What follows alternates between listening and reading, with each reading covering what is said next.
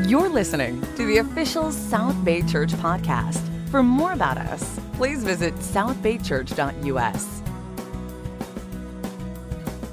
It's great to be together. Happy Easter. Um, as is our custom, on Easter, uh, I like to have a few uh, scary bunnies for us.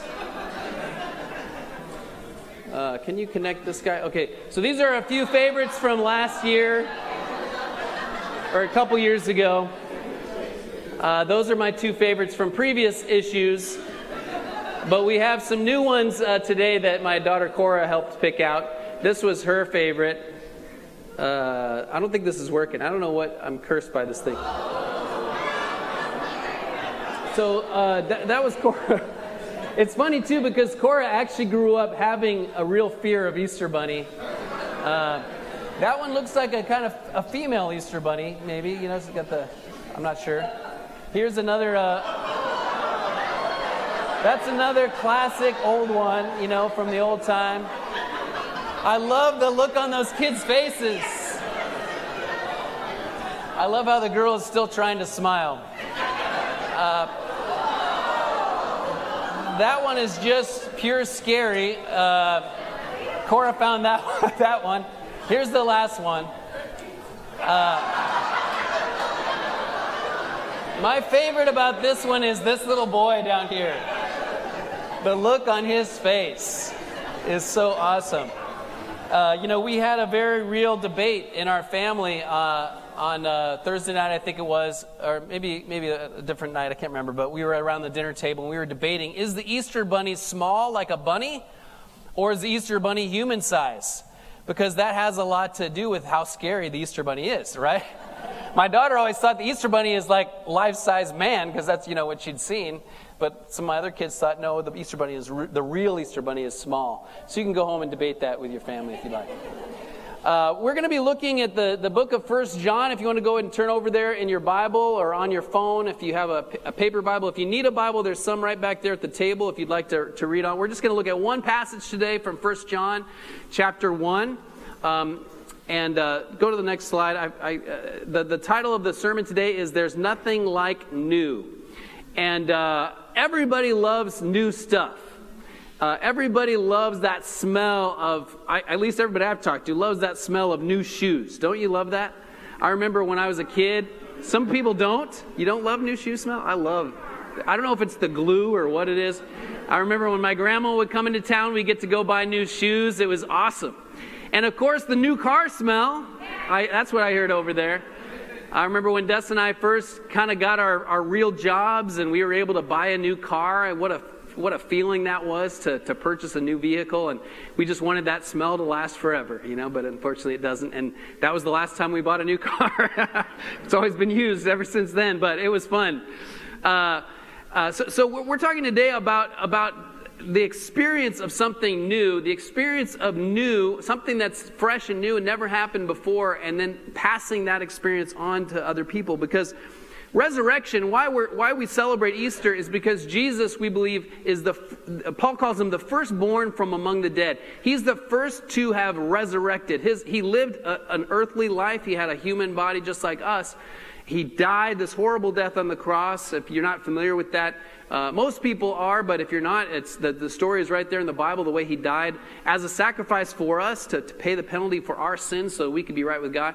But then it says the Lord raised him from the dead on the third day, something Jesus predicted would happen. But he didn't come back just like, a, like an ordinary human before. He didn't just come back to life. He came back with a new body, a resurrected body. Jesus said that, that, that we, when we someday in the resurrection, we will be like angels. And so Jesus' new body is like the angels. He's able to come in and out of of our reality, but and, and he has a physical body. He was able to eat food and and uh, and drink uh, wine and you know he broke bread with them he ate with them he ate a one, passage says he ate a piece of broiled fish. That's a little little detail there that shows you the credibility of this story. And john says that he and the other uh, the other apostles experienced this reality themselves. And so if we look here in 1 john chapter 1 1 John chapter 1 verse 1 it says that which was from the beginning which we have heard which we have seen with our eyes which we have looked at and our hands have touched This we proclaim concerning the word of life. Some of you know the word is, is, a, is a, a, a phrase that G, uh, John applies to Jesus. And the New Testament was written in Greek. It wasn't written in English. You probably know. It was written in Greek. And the, the word there is logos. And it's a deep, much deeper word than our English word for word. You know, when you think of the word word, I know this is getting confusing. Uh, when you think of the word word, you just think of, you know, an English word, but, but logos has a much richer meaning. It means like rationale or reasoning or decision or, or kind of the, the, almost the mind. So it's like the mind of God became a human. Does that make sense? And, and when, when in, in, John 1, the Gospel of John, and we're in 1 John, if you didn't know the difference, 1 John is way towards the end if you didn't find it already. Uh, but, but in the letter from John, the apostle, you know, he uses the same word as in Gospel of John, logos, which is God became, God's rational, his reasoning, his, his intellect, his mind became this person. His, his personality became a man, and that's who Jesus is. So, anyway, continuing on, verse, verse 2 The life appeared, we have seen it and testified to it, and we proclaim to you the eternal life, which was with the Father and has appeared to us. We proclaim to you what we have seen and heard, so that you also may have fellowship with us. And our fellowship is with the Father and with his Son, Jesus Christ. We write this to make our joy complete. You know, the, the, the idea of this, that we see in this passage is that there is meant to be this passing on of faith and this passing on of the story of Jesus and his resurrection.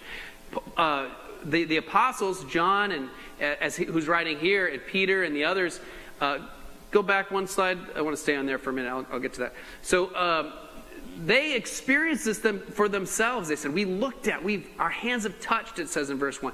But then he says, This we proclaim, right? He says, The life appeared, we've seen it, we've testified to it, and now we proclaim it to you. So there's this passing on of faith. So everyone here in this gathering here today, celebrating Easter together, is somewhere in that, you know, in that story. Either you believe Jesus really rose from the dead, or you don't believe he really rose from the dead. It, it's kind of, it's either or. You know, it's not it, it's kind of like being almost pregnant. You know, it's either you're pregnant or you're not pregnant, you know? Either you believe Jesus rose from the dead or you don't believe he rose from the dead. That's a crazy thing that happened. You know, that never ever happened before. And so either that did happen or, or, or you, you can be not sure about it, but that still means you don't believe it, right? And there's no judgment on if you don't believe it. It's a, it's a kind of crazy thing to believe. And a lot of people didn't believe in it. And, and as we'll see in a minute, it's not like resurrection was something that happened all the time back in the first century, but now in our sophisticated scientific world, oh yeah, we're kind of past that. This was crazy to them. His own believers, his own followers, he told them, I am going to raise from the dead. And they still didn't believe it. You know, when women came back, that the women were the first ones to go to the tomb. And uh, they, they were going there to, to, to, prepare spices for Jesus' body and, and, a, and a, uh, uh, the, the uh, Jewish ritual would be you would wrap the body in spices, and that, that wasn't able to be done on Friday evening when he was taken down from the cross because it was the Sabbath uh, starting, and so they had to, to deal with the burial quickly. So they were going Sunday morning to the grave to be able to, to follow Jewish tradition, but they didn't know how they were going to do it. Who's going to roll away this stone? Because there was this, he was laid in a rich man's tomb, which had a large stone that would be kind of go down a slot and cover the, the, the, the, the whole, the entrance to the, the grave. And so the, these women are like, how are we going to get in there to put these spices? We don't know. Well, maybe we can get some strong men to move the stone away. We know there's a whole legion of soldiers there, a whole, uh, or a whole guard of soldiers, you know, which was probably 10 to 12 soldiers there. Maybe they can move it away. But then they get there, the stone is rolled away, the tomb is empty, and where is he? Where is Jesus? But when they go back and tell the followers, they don't believe him. You remember that story? But then he appears to them, and so now they believe. But there was one who didn't, wasn't there when they, when Jesus appeared to them and was with them. You guys remember his name? Thomas. Yeah, for, he's forever cursed with this one thing he did. You know, and he did the same thing that you or I would have done. You know, we call him doubting Thomas. I mean, if your friends, think of your friends right now. Think of your best friends, and you're you're like together playing cards or something. Or, or, or, whatever it is you do with your friends watching a movie, and they tell you, We saw, you, know, you have another friend who died, and they, you, they say, We saw him, or we saw her. She came back from the grave. What would you think? You know, think of your friends. You'd be like, No. Either you're playing a joke on me and you're all in on it, or you're all crazy, you know? So Thomas is like, unless I put my hand in his side, like I, I put my hand in that hole that the spear made to, to make sure he was dead. Unless I put my hands in his in the holes in his hands, I, I'm not going to believe it. He really rose from the dead. Of course, what happened shortly thereafter? He showed up, and, and, and Jesus had heard this somehow, or it had been reported to him, and he says, Hey, Thomas, okay, here it is. Thomas is probably like, No, no, no, no, no, no, no. I'm not, I didn't mean, no, come on, here it is. Can you imagine that scene? What would have that been like? Maybe the other guys were like, Ha ha, we told you, Thomas. You know, giving us a hard time. But I think that's, that's the kind of thing that, that, uh, that John had in mind when he said, Our hands have touched. So we're going to look at three things in this, uh, in this scripture. Our hands have touched. Number one, we proclaim to you the eternal life, this passing on of the faith. And then number three, so we may have fellowship with us, so that you may have fellowship with us. Number one, our hands have touched. You know, resurrection is real stuff. It's a real physical story. He physically rose from the dead. And because of that, we have a future that is, if you're a believer in Jesus and you believe that he really did raise from the dead, you believe that there will be a physical restoration of all things. The world, the Bible says, and the, and the Jews believe that the, the world is subject to decay. Things are falling apart all around us. And yet there is a time when God himself will make all things new. He will renew all things. And there's a renewal that's already going on now. And Jesus raising from the dead points to that renewal of all things that is coming and is already happening. But it's real. It's, it's not just figurative. It's not just, oh yeah, Jesus rose in their hearts and in their, in their minds. No, he, ne- the world never would have been changed by something like that. It's the fact that he really did physically raise from the dead. The resurrection is real stuff. And it is possible to be even a scientist. In our sophisticated world, it's possible to be a scientist and still believe strongly in the resurrection. So on our Facebook page, I've posted three testimonies of three scientists, and these are nuclear physicists and mathematicians and, and genome dealing smart people. You know what I mean? These are, these are top scientists that have a testimony of why they believe the resurrection. So if you want to, you know, we didn't have time today to read the whole thing, so I put it on our Facebook page. Our Facebook page is uh, facebook.com slash SoBay Church, S-O Bay Church um, if you want to read those. But I'll just read a couple excerpts from them. So the first one is uh, this guy, Ian Hutchinson from uh, MIT. You know, you got to be smart to go to MIT, much less be a professor of nuclear science and engineering at MIT.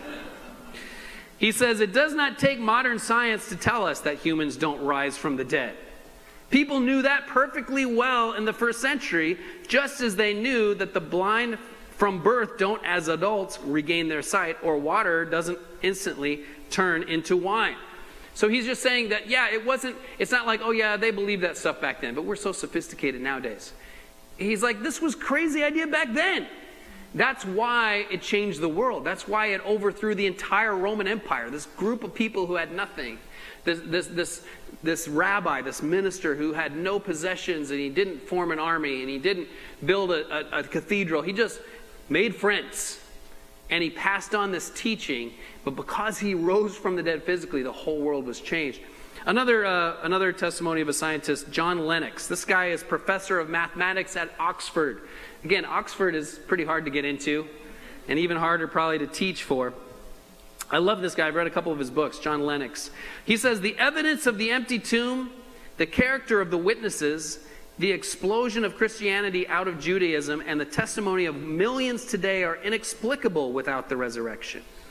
As Holmes said to Watson, you know, Sherlock Holmes, how often have I said to you that when you have eliminated the impossible, whatever remains, however improbable, must be the truth?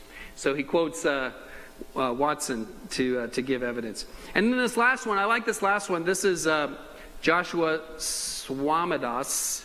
He's uh, uh, at George Washington University, assistant professor of laboratory and genomic medicine.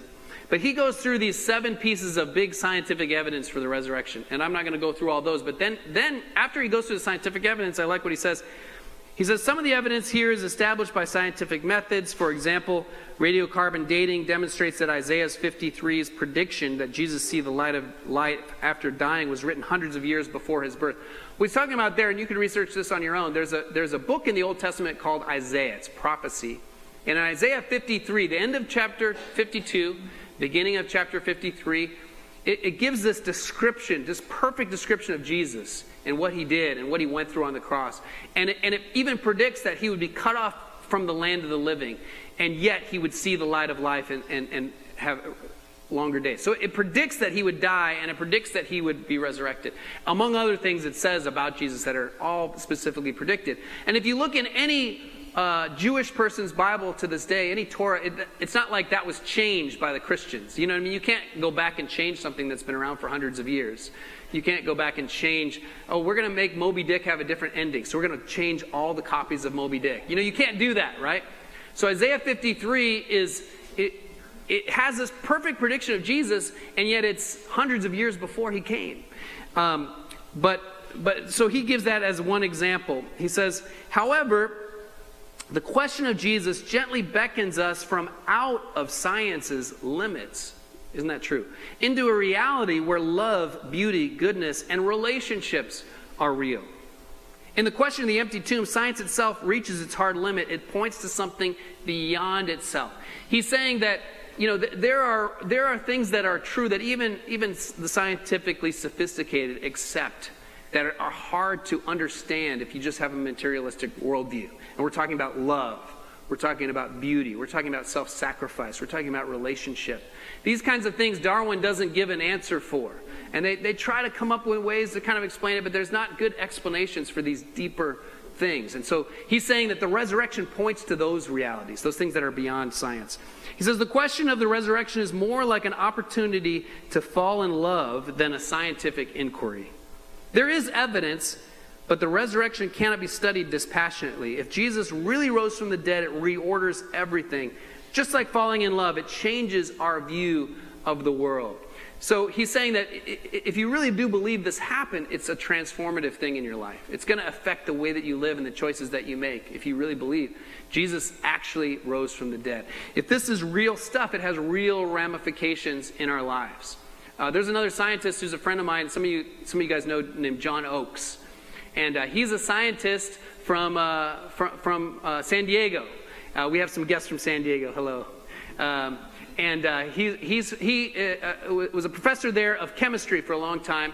But he, in his retirement, he's just retired from his job as a professor of chemistry. And he, so he's decided he, instead of, you know, relaxing in his retirement and, and playing golf and traveling, whatever retired people like to do, he's going to go lead a church.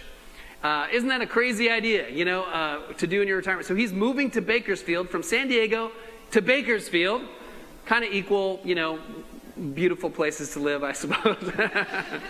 uh, moving to Bakersfield to lead, a, lead our church there. We have a sister congregation there in Bakersfield. Uh, because he's so convinced of the resurrection. As a scientist, he's so convinced it's changed his life, and he's gonna he wants to dedicate his retirement years to serving the church. Isn't that cool? I love that. Uh, the second thing we're going to look at is, is the, the second thing John says, which is, We proclaim to you the eternal life. Uh, remember that famous line from um, Terminator? Uh, Come with me if you want to live. Uh, I can't remember that guy's name that says it to, uh, to Sarah Connor. Uh, in the first movie, but he says, Come with me if you want to live. That's really what, what John is talking about. He says, We have found the way to have eternal life. We have found the answer to being able to, to, to, to have our lives matter eternally, to have eternal existence, and it makes everything new. And that's really why we're here today. That's what we're trying to do here in this gathering here is we're trying to continue to proclaim that eternal life. We're trying to continue to testify to this way. Um, if you're visiting with us today, this is a, something totally new for us. We've never met in this space before. Um, we're going to be we're starting a new church here in this space. Uh, we'll, we'll kind of give you more information about that in a minute. But this is the first time we've ever met here, so thank you for kind of coming along with us on something totally new uh, that we're doing this. But why are we doing this? Because we want others to know this way of eternal life. Uh, we want others to, to follow the choice I talked about a minute ago. We want others to choose to believe and to choose to allow that resurrection to e- eternally impact their life. And the way that you pass that on, the, the Bible teaches, is not just by sermons and and and and and, uh, and services like this. It's really in one another relationships. So Jesus spoke to these crowds, right? And, and he, he said all these things, but what was his real ministry? It was this group of friends that was around him all the time. They call, they're called the apostles or the disciples. And when Jesus left, he said, Now, you guys who are my disciples, and he, he had a few hundred disciples when he left, or disciple means student or follower.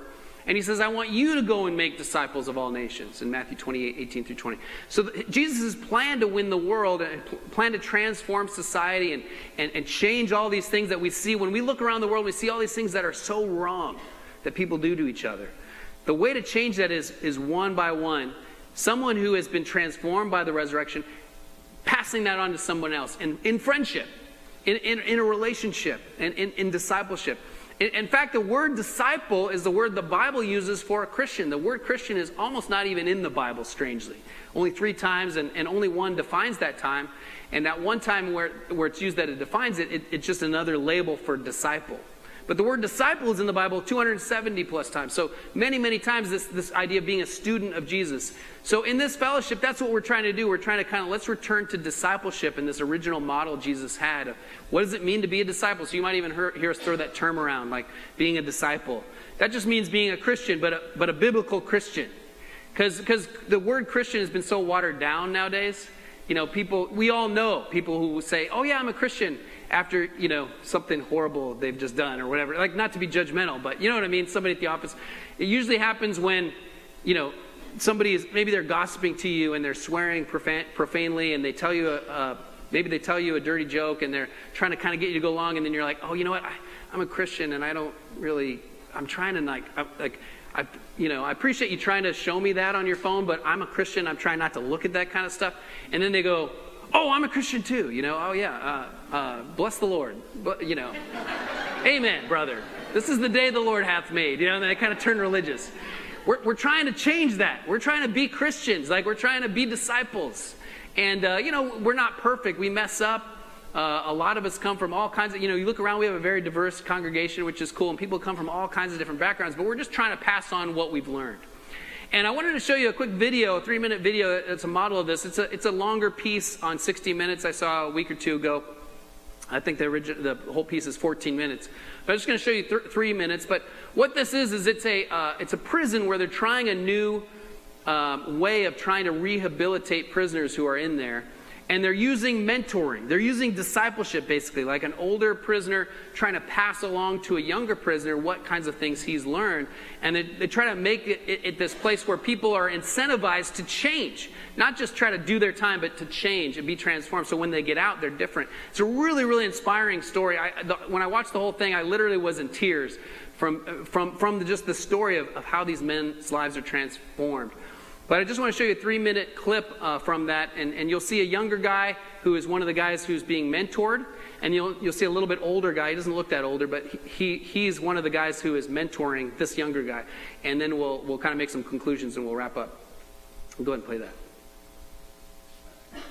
To prepare the prisoners for life outside Cheshire's walls, Warden Erfe tapped some unlikely helpers, respected older prisoners serving life sentences. They're now trained to serve as mentors for the young men in True. Ishkar Howard was one of the first to sign on. Why? All, all we knew was we was going to try and stop these young cats from becoming us, because you don't want this. Ishkar Howard shot and killed two men in a fight over drug turf in New Haven. In prison, he assaulted inmates and staff and spent a total of five and a half years in solitary confinement before deciding to take a different path. If there's one thing I'm an expert in, it's screwing up. I have a PhD in consequences. I can tell you what tear gas tastes like. I can tell you what it feels like to watch your family see you get sentenced to life without parole. And I can tell you the decisions I made to get to that. After that, the choice is yours. Howard and 20 other lifers are like attentive fathers. They enforce unit rules. During your last evaluation, it's recommended that you work on your attitude.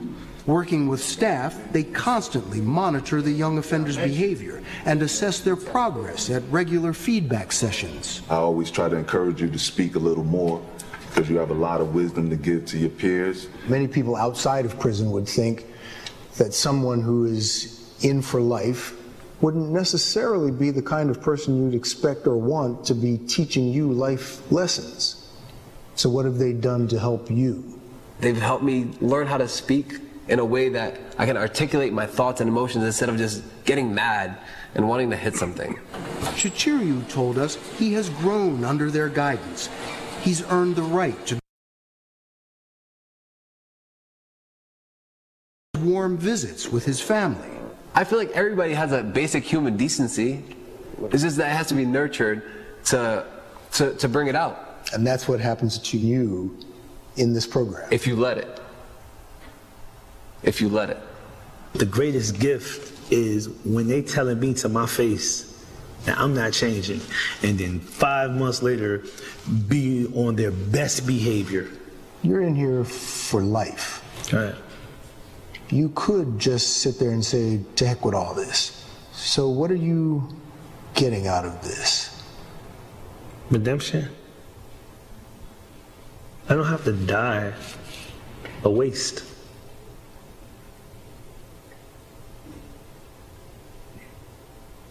I tell these guys all the time, they give me purpose to live. They give me something to leave behind. That part always really gets me. um, you know, I just appreciate how powerful it is to pass along something to someone else. You know, how moving that is.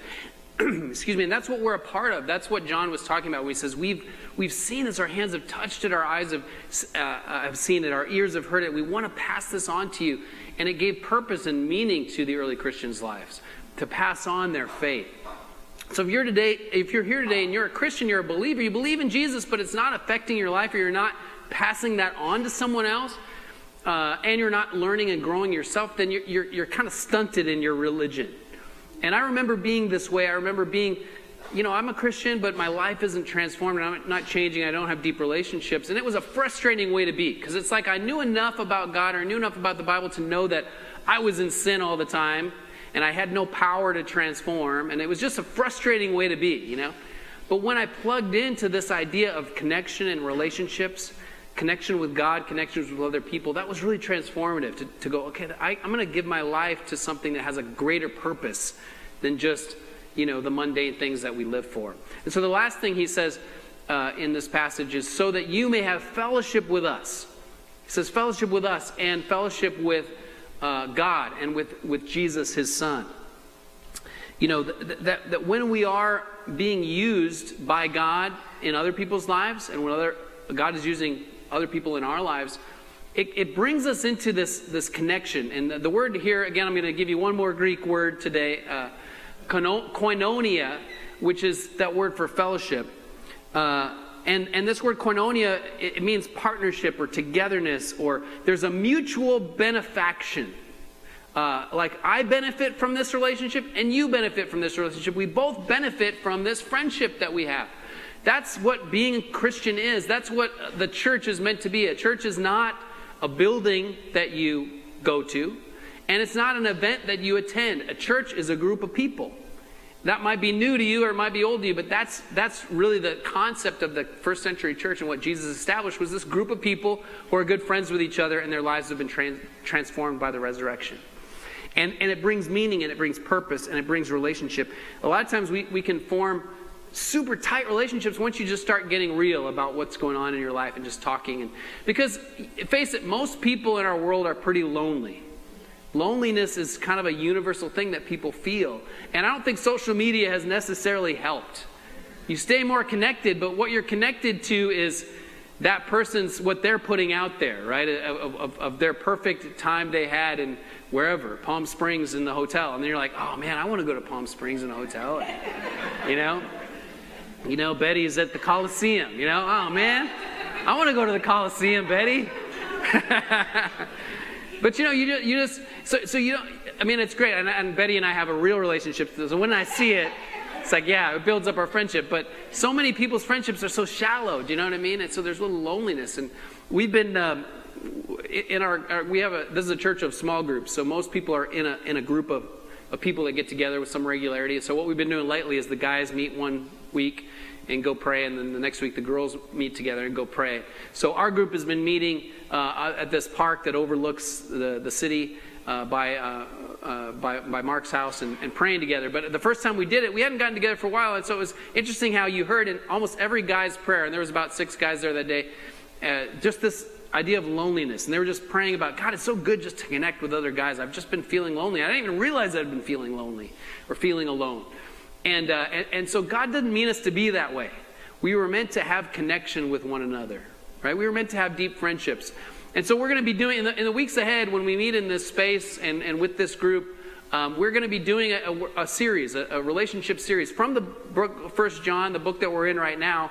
We're just going to kind of work our way through First John and look at these scriptural principles and then apply them to friendships.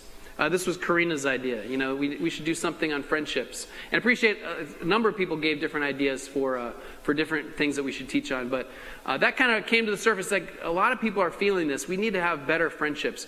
And so it's amazing how when you put the teachings of Jesus in practice, just in everyday life, it, it makes for great, great friendships. And you might be feeling today like, oh man, I, I, I, I have a lot of hurts, and you know, I, I don't really want to work on friendships. Well, that's okay. You know, you can take it at your own pace. Do you know what I mean? But but the Bible, you got to believe the creator of the universe, he knows how to help us connect with one another. And the principles that he lays out in the scripture are going to transform, you know, the way you view friendships. Um, I'd also like to put it out there too, uh, what I talked about about discipleship, getting the Bible open.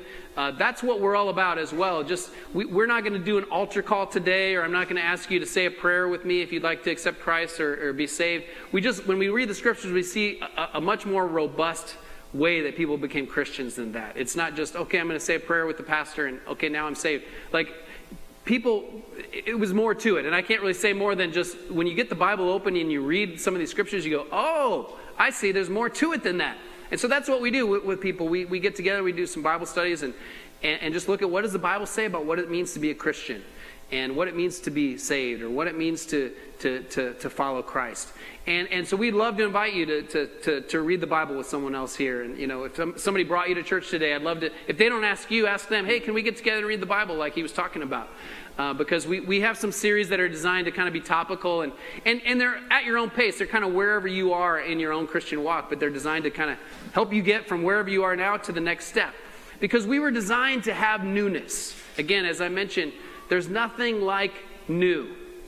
And the Christian life is supposed to be one where you're continually reaching new pla- places, and God is doing new things in your life. And I want to show you a, a few scriptures on the screen here, and then uh, we're going to have uh, Elaine uh, Johnson come in and share a little bit of her story with us. But um, these are some Old Testament passages and then New Testament passages in the way that you see these. Uh, this kind of continual idea. Lamentations 3, the, the passage that Sean read at the beginning of our worship time, says God's mercies are new every morning. There's something about a relationship with God that's meant to be new every morning. It never gets old.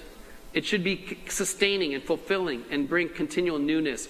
Uh, 2 Corinthians says, inwardly we are renewed day by day. If Christianity isn't like that for you, uh, then, then it, you're not doing it the way God designed it. You're not really following Jesus the way that you see in the scriptures.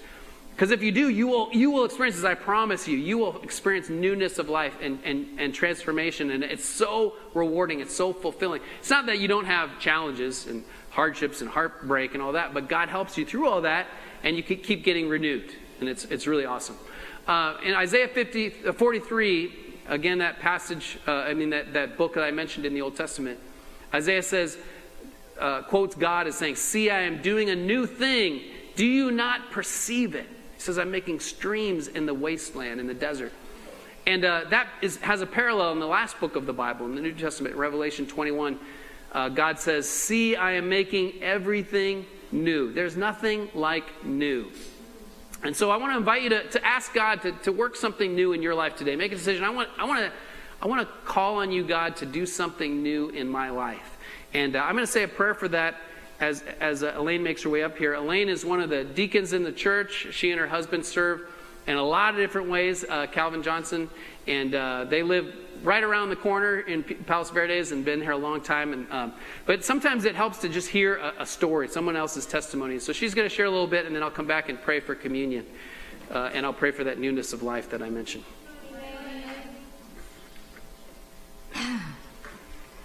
I want to share uh, a little bit about my life as a Christian. I am evidence of the resurrected life. Excuse me. 31 years ago, Calvin and I lived in Boston with our three kids. He was a fourth year resident at Harvard Medical School, and I had recently finished a master's degree at Harvard and was offered the job as dean of the Boston Architectural College. During this transition between school and career, we met a couple who studied the Bible with us.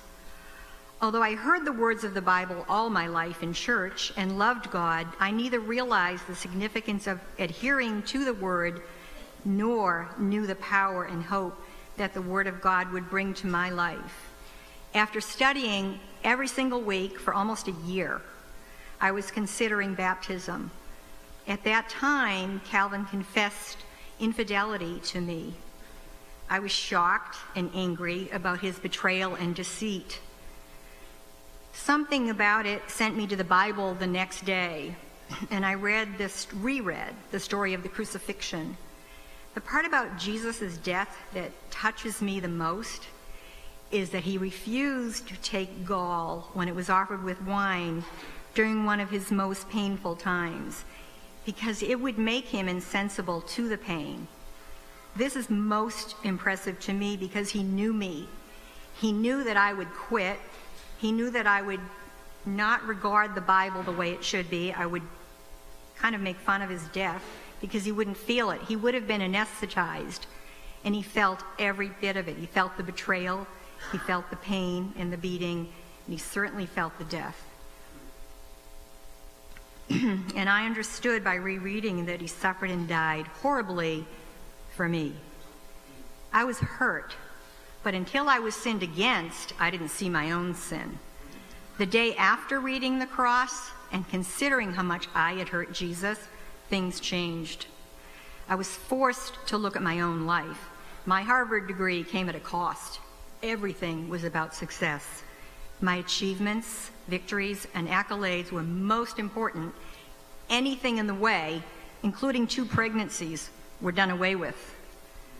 I had been immoral since high school. I was making all my own rules for life.